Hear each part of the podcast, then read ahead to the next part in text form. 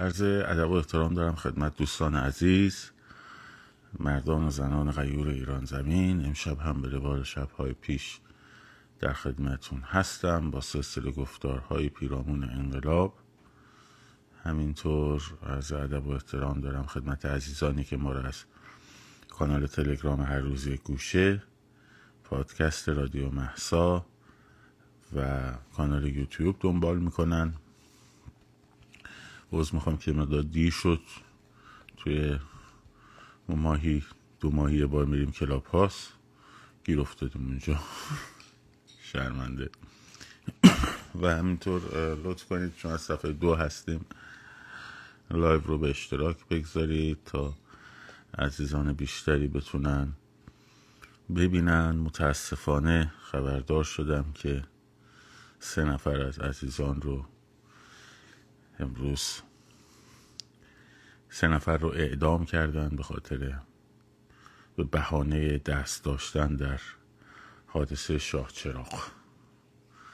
خودشون انجام میدن خودشونم به بهانهش اعدام می‌کنن. به قول نوید افکاری عزیز که نزدیک سالگردش برای تنابشون دنبال گردن میگردن. جهان پهلوان افکاری رو بر سر دار بلند کردید مانند بسیاری دیگه از عزیزان و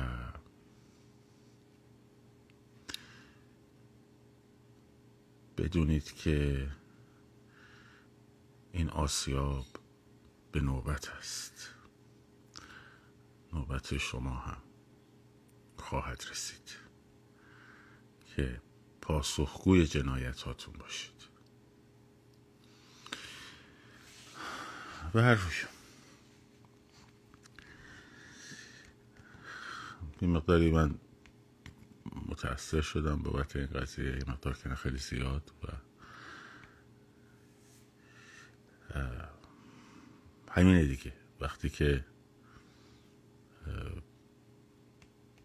رژیم یه ذره احساس ثبات بکنه شروع می‌کنه. توحشش رو و جان بسیاری از عزیزان الان در خطره. جان توماج صالحی سامان یاسین عباس دریس اینا همه در خطره. و حداقل حداقل باید در شعار شبانه این حداقل کاریه که میشه کرد. اسمای اینا رو ببریم. و هر روی.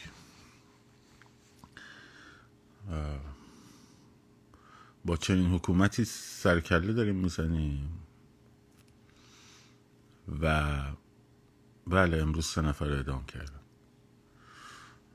و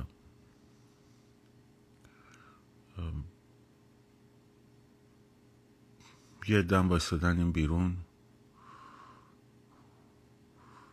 آی این سیستم خوبه اون سیستم بده این یکی فلان اون یکی بسار اونی که میره میجنگه اونی که ما راستی تا حالا دیدین یه نفر بره به جنگ خب؟ حتی در دوران مثلا جنگ جنگ جهانی. مثلا بگه که من برای پادشاهی بریتانیا دارم می جنگم سرباز انگلیسی مثلا. یا بگه مثلا من برای پادشاه قیصر ویلهم دوم دارم در می جنگم میگم بر مثلا برای دفاع آب و خاکم برای آلمان دارم می جنگم برای بریتانیا دارم می جنگم برای میهنشو میاره اول وسط دیگه. تو وسط جنگ کسی میاد بگه که من میام می جنگم که مثلا لوید جورج بره چرچیل بیاد بشه نخست وزیر مثلا. یا می جنگم تا مثلا نظام فلان نظام حاکم بشه. خب پس معلومه تو جنگ نیستید دیگه. تو جنگ نیستیم. اون بیرون گود که میگن وسط دعوا نرخ تعیین کردن اون بیرون گود شماهایین. طرف رو دارن اعدام می‌کنن. بعد اسم میدان نبرد رو هم میارین. ولی پای کار که میشه وسط دعوا می‌خواین نرخ تعیین کنین. اسم خیابون من نمیارین. خب الان شاد سی و یک تیر شادروان افکاری. جاویدنام افکاری جان پهلوان. براش فکری بکنین دیگه؟ متمرکز باشین روش. رو توماج صالحی چرا رو توماج صالحی ما آمدیم یه ویدیو ساختم بچه ها؟ بچه های صفحه؟ برای توماج صالحی ما اومدیم برگشتیم گفتیم مردم برید تو پشت بام اسم ایشون رو فریاد بزنین. خب؟ طرف اومده توی لایف. شما طرفداری از شاه مهره اصلاحات می‌کنی. میگم بابا در اعدام میشه طرف. حکم زیر حکم اعدامه. شاه مهره اصلاحات. خب؟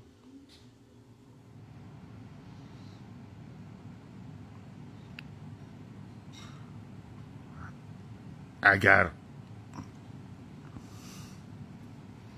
خوشبال اصلاحات اگر توماج ساله شاه مهرش باشه که نیست. خوش به حال اصلاحات که یه اینجور آدمایی داره ها؟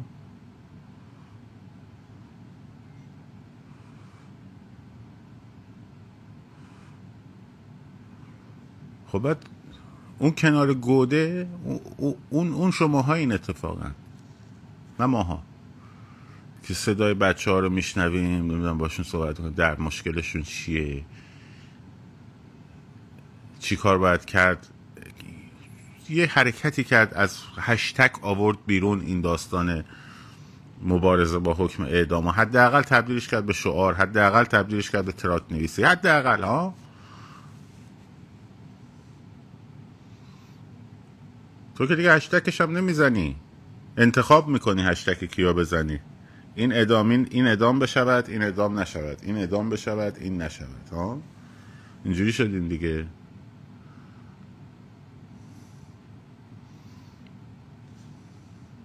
سمت چپ اعدام بشه سمت راست این بر دستش همسون افسر نازی میشست. اینجوری با انگشت میفرستاد. اینا برن ادنو خالن به درد نمی‌خورن اعدام شن اینا اعدام نشن.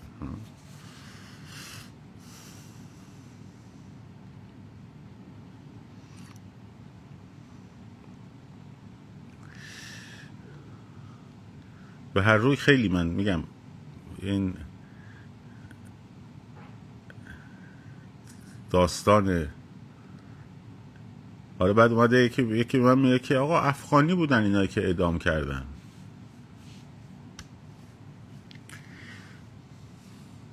من از هیچی ناامید نمیشم. خب؟ به هم فحش بدن تهمت بزنن نمی‌دونم توییتر رو بکنن نمی‌دونم چرت و پرت بگن نمی‌دونم صادراتی وارداتی نمی‌دونم فایننس خب قسط بندی اصلا خب اصلا و ابدا. ولی وقتی میشنوم از یه, یه هموطنم میشنوم که اینا اعدام شدن افغانی بودن ها یعنی وقتی با این سطح شعور برخورد می‌کنم با این سطح از شعور و فهم نفهمی برخورد می‌کنم به خودم میگم که چقدر کار داریم ما. چقدر کار داریم ما تا برسیم به یه چیزی به نظام مثلا دموکراتی. چقدر می‌دونی اون اونجا هاست که آدم احساس می‌کنه که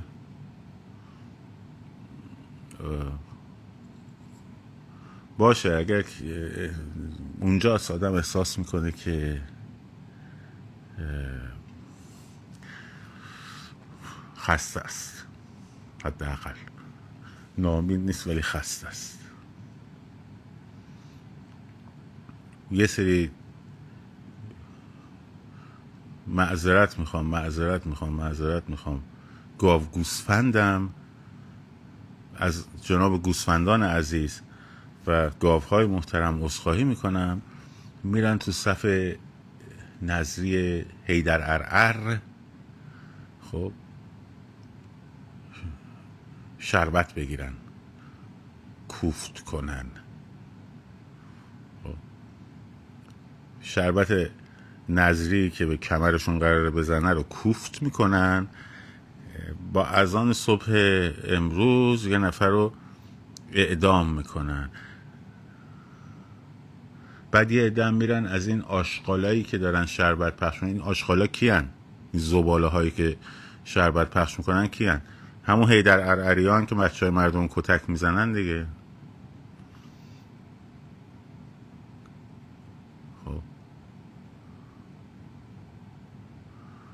یعنی یه بخش از جامعه که به شما گفت یه بخش از جامعه. نه همه جامعه. خب. یه بخش از جامعه و متاسفانه یکی از دلایلی که ما این نبردمون این همه سال طول کشیده به خاطر همین بخش جامعه است که 1400 سال پیش یک بادیه نشینی دست یک بادیه نشین دیگر رو گرفته گفته هر کی با من رفیقه با اینم رفیق باشه. هر کی من خوشش میاد از اینم خوشش بیاد. هر کی من رئیسشم اینم رئیسشه. 1400 سال بعد خب یه عده این رو میرن تبرک می‌کنن که زندگیشون متبرک بشه. خب؟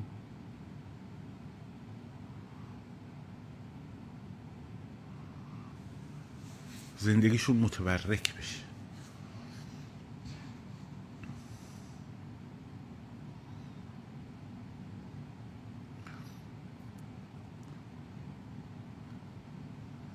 یه شعری من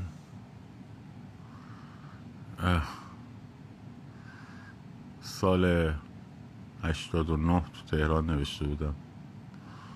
یادم نیست. نوشته بودم که من شاید آن خاکستر کودک یهودی باشم که از دودکش های آشویتس در فضا پراکنده است یا از شمشیر عدالت مولا در گودال یهودیان بنی قریزه چکیده باشد. اینان.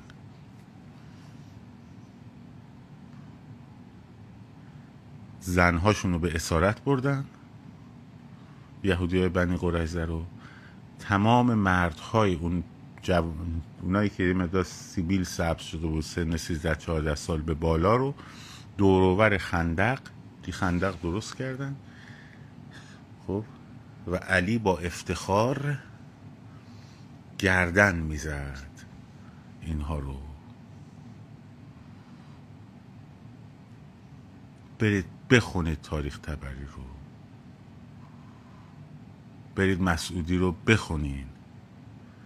برید حتی سیره ابن هشام رو بخونید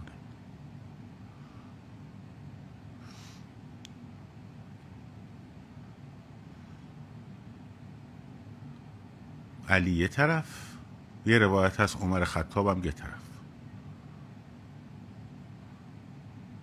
ولی علی در همه روایت هست.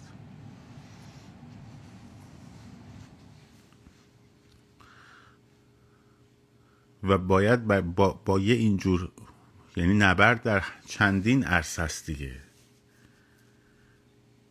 نبرد در چندین عرصه است.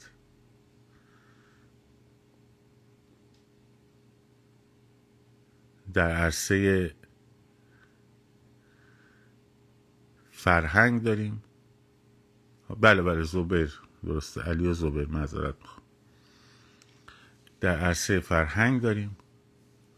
در عرصه ایدئولوژی داریم. در عرصه این دور گودنشینان وسط دعوا نخ تعیین کن داریم.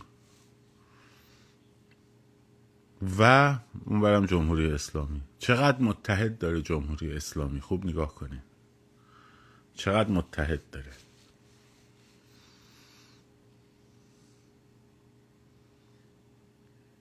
چقدر متحد داره؟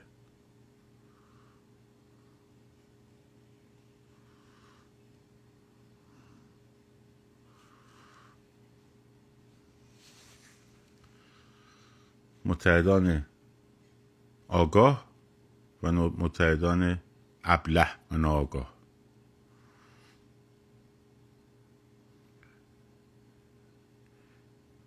کلیشه مبتزل دموکراسی. و عالی جناب استاد فرمودن استاد فرمودن کلیشه مبتزل دموکراسی.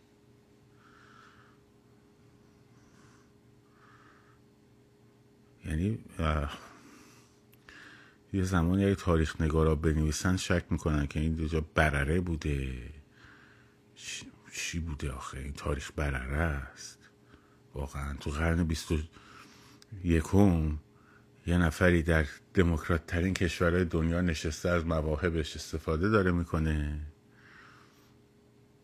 خب، برای هشت نسل بعدی خودش میگه کلیشه مبتزل دموکراسی.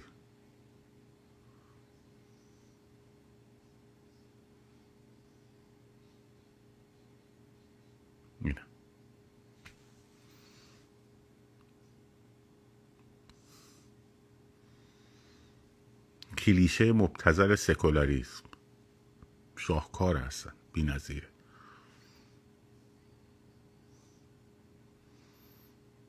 بی نظیره بعدم میگی آهای شما اعتبار رو از پادشاهی خواه گرفت. من اعتبارم از پادشاهی خواه گرفتم؟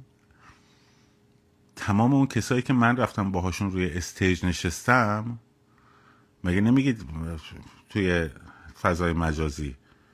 خب تمامشون رو جمع بزنید تعداد دنبال کننده هاشون رو.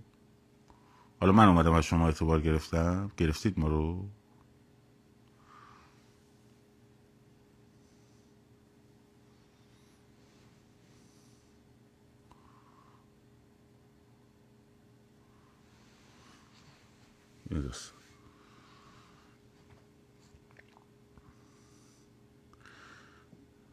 به هر روی. بگذاریم از این موضوع. می‌خواستم امروز در مورد خواستگاه فکری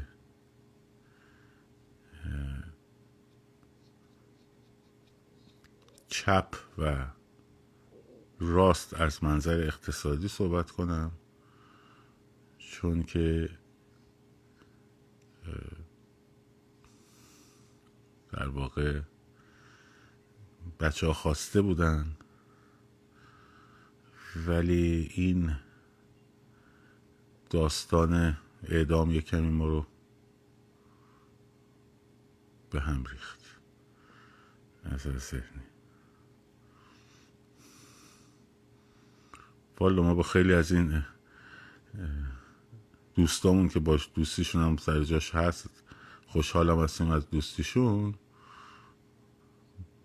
ما بیشتر برای اونا طرفدار جمع کردیم. تا اونا بخوام برای ما طرفدار جمع کنن برای ما جنبه برعکس هم داشته. برای ما جنبه برعکسش هم بوده. البته من دنبال این قضیه نبودم چون که همیشه موضوع من روشنه مشخصه. موضوع دموکراسی آزادی ایرانه. اصلا موضوع موضوع ایرانه. خب.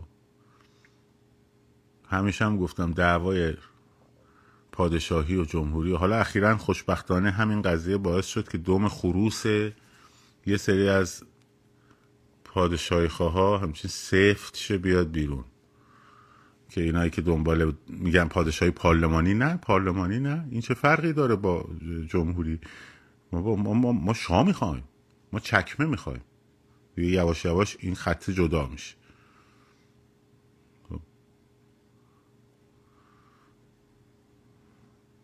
یواش یواش این خط جدا میشه. آره. سفت شد. دوم خلوص اومد بسام هم می‌دونه داستان سفت شد و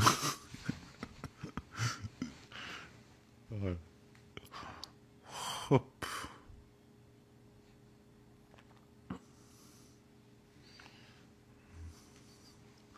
هر گروهی که با حکومت دموکراتیک مشکل داره هر گروهی که در هر قالبی می‌خواد پادشاهی خواه باشه خب مشروط خواه باشه فرقی نمی‌کنه. با حکومت دموکراتیک مشکل داره خب بخشی از مشکل نه بخشی از راه حل. خوشبختانه خود شاهزاده هیچ وقت اینجوری نبوده و همیشه روی این چهار اصل تاکید کرده. همیشه تاکید کرده. حتی مصاحبه کردن تلفن گفته که اگه قرار باشه که یک مقامی باشه که حالا به عنوان نمادین باشه اونجا و اینا خیلی خوب. ولی اگه این یهو بخواد وارد کار اجرایی بشه و اینا همون مسائلی پیش میاد که می‌دونیم. خب دقیقا فکر می‌کنم قریبه به دقیق کلماتش خب. حالا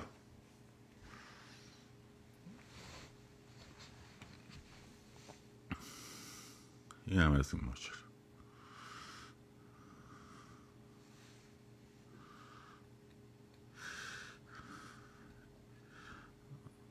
آقای شاهزاده قانونا موظفه برای راهبری نه قانونا موظف نیست. نه آقا ول نمی کنیم شما اگه ناراحتی نباش تو صفحه. نمی‌خوایم ول کنیم اتفاقا. حالا که اینجوری شد. می‌خواستم برم سر خواستگاه ایدئولوژیک چپ و راست. خب. ولی حالا که اینجوری شد ول نمی کنیم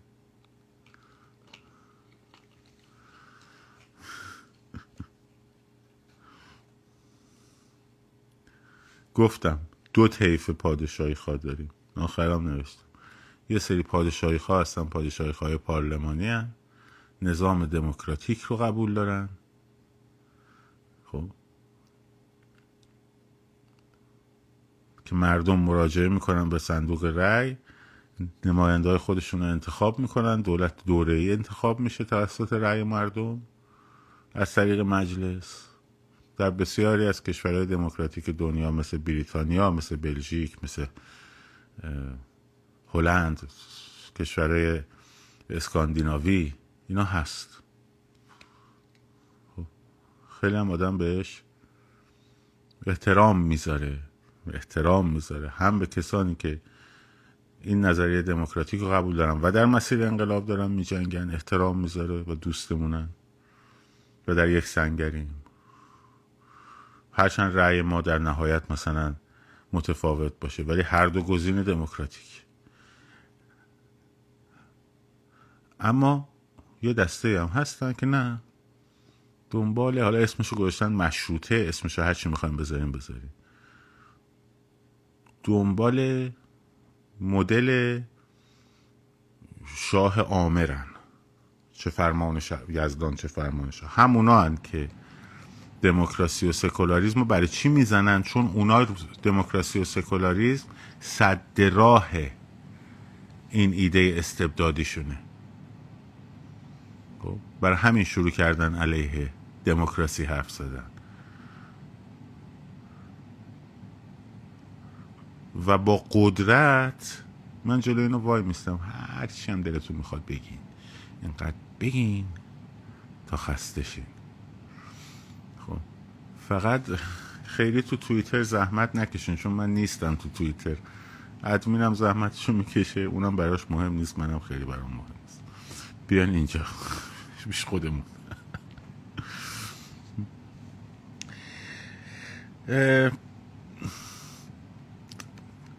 داستان اندیشه سیاسی چپ و به خصوص در حوزه اقتصادی البته از مارکس شروع نمیشه و خیلی قبل برمیگرده. حتی به دعوای افلاتون و عرستو برمیگرده که عرستو برمیگرده در میگه که در جایی که همه مالک همه چیز باشن در واقع هیچ کس مالک هیچ چیزی نیست. یعنی هیچ کس مسئولیتی نسبت به هیچ چیزی نداره. یعنی منظور این که دعوای دعوای قدیمیه. بر اندیشه ادالت خواهی خیلی استواره و بوده. و نفی نظام طبقاتی. یه کتابی هست به اسم کارل مارکس نوشته آلن وود. کتاب متوسط نظر قطر قطر متوسطیه. این رو بخونید بد نیست. یه مقدار ممکن سنگین باشه. یک بازنویسی بر مارکسه و مارکسیسم در قرن بیستم. اواخر قرن بیستم. برای اینکه حالا ولی در چپ جدید که ما یعنی از دوره مارکس به این ور اگه بخوایم شروع کنیم من نمی‌خوام اینجا مارکسیسم درس بدم چون اولا کسایی هستن که متخصص این قضیه باشن خیلی بیشتر. و دوم موضوعیت نداره خیلی برای ما. ولی در حدی که آشنا بشین که این ایده بر چی گذشته و بر چه استواره کتاب مانیفست کمونیسم مارکس و انگلس هم که دوتا نویسنده داره. اونم کتاب کم حجمیه اونم میشه در واقع بخونید که آشنا بشین باشون. جملهش جمله آغازینش اینه شبه کمونیسم در اروپا و در جهان در حال حرکت هست اینجور چیزی. خیلی سال پیش من خوندمش. این ایده میگه که یک نظامی در ابتدا بوده در انسانهای خیلی قدیم به اسم کمون اولیه جامعه بی طبقه. همه با هم زندگی می‌کردن تو قبیله کار می‌کردن و منابع طبیعی با هم استفاده می‌کردن با هم شکار می‌رفتن زنها تقسیم وظایف بود مثلا بچه ها رو نگه میداشتن و غذا میپختن و. و هیرارکی یا سلسله مراتبی نسبت به مالکیت منابع وجود نداشت. مثلا بگن این زمین منه این نمی‌دونم کشزار منه این ابزار منه و الاخر. به مرور که رفت جلو در طول تاریخ بحث مالکیت فردی به وجود اومده و بحث ثروت انباشته و ارزش افسوده و این در انحصار یک گروهی قرار گرفته که طبقه کارگر رو در واقع به استثمار کشیده از طریق صاحب شدن من ابزار و منابع تولید. خب، یه اینجور خیلی خیلی ساده دارم. و طبقه کارگر در واقع یه مفهومی رو مطرح می‌کنه به اسم الیناسیون یا از خود بیگانگی. در روزمرگی که در یعنی نیروی کارش خریداری شده توسط طبقه کارفرما و این هیچ مالکیتی بر ابزار تولید نداره هیچ مالکیتی بر آنچه تولید می شود نداره و دچار بیگانگی میشه. الینه میشه. تبدیل میشه یه بخشی از ماشین کار. از خود بیگانه میشه. خب. تبدیل میشه بخشی از این ماشین. اون فیلم معروف اصل جدید چارلی شاپین هست که داره کنار یه خط تولید اینجوری دو تا پیچ میپیچونه. بعد دیگه میشه عادتش همینجوری در حالت عادی هم پیچ میپیچونه تو هوا. خب.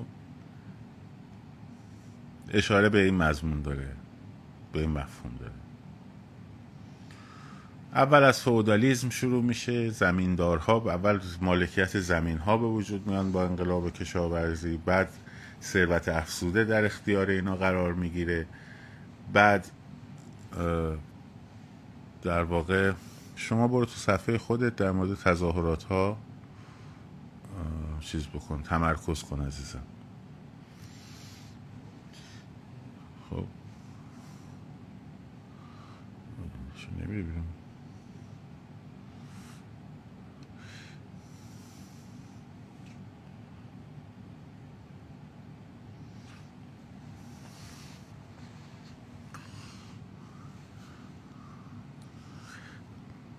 و به مرور این اختلاف طبقاتی زیاد و زیاد و زیادتر میشه.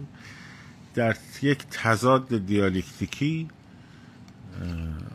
یعنی جنگ همیشگی بین این طبقه کارگر و اون طبقه کارفرما وجود داره. بعد از فودالیسم بحث انقلاب صنعتی میشه طبقه بورژوای صنعتی به وجود بورژوازی به وجود میاد و و و و الاخر درست و تاریخ اساسا عرصه نبرد این دو طبقه است و طبقه پروتر یا طبقه کارگر در نهایت در یک انقلاب خونی طبقه برجوا رو کنار می‌زنه و خودش قدرت رو به دست می‌گیره و یک دوره سوسیالیستی رو میگذرونه تا می‌رسه به کمون ثانویه یعنی همون جامعه بی طبقه.